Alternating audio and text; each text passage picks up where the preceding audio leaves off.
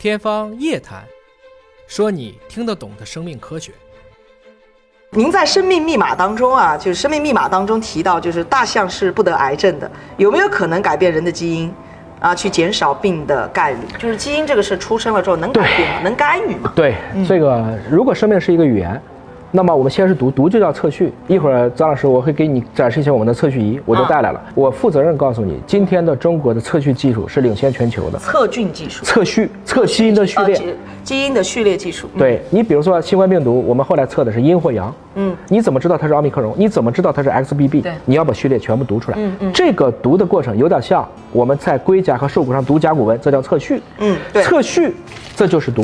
嗯，但是不能光去只会读，慢慢的我们会写了。嗯，有的时候你把这个字错了，给它改了，像橡皮一样，这就叫基因编辑。对，嗯把一个错的改对。嗯，这样的技术已经可以用在罕见病的治疗上，比如说地中海贫血。嗯，原来地中海贫血或者白血病，我们需要用别人的造血干细胞跟你，假如没有排异，我给你做移植。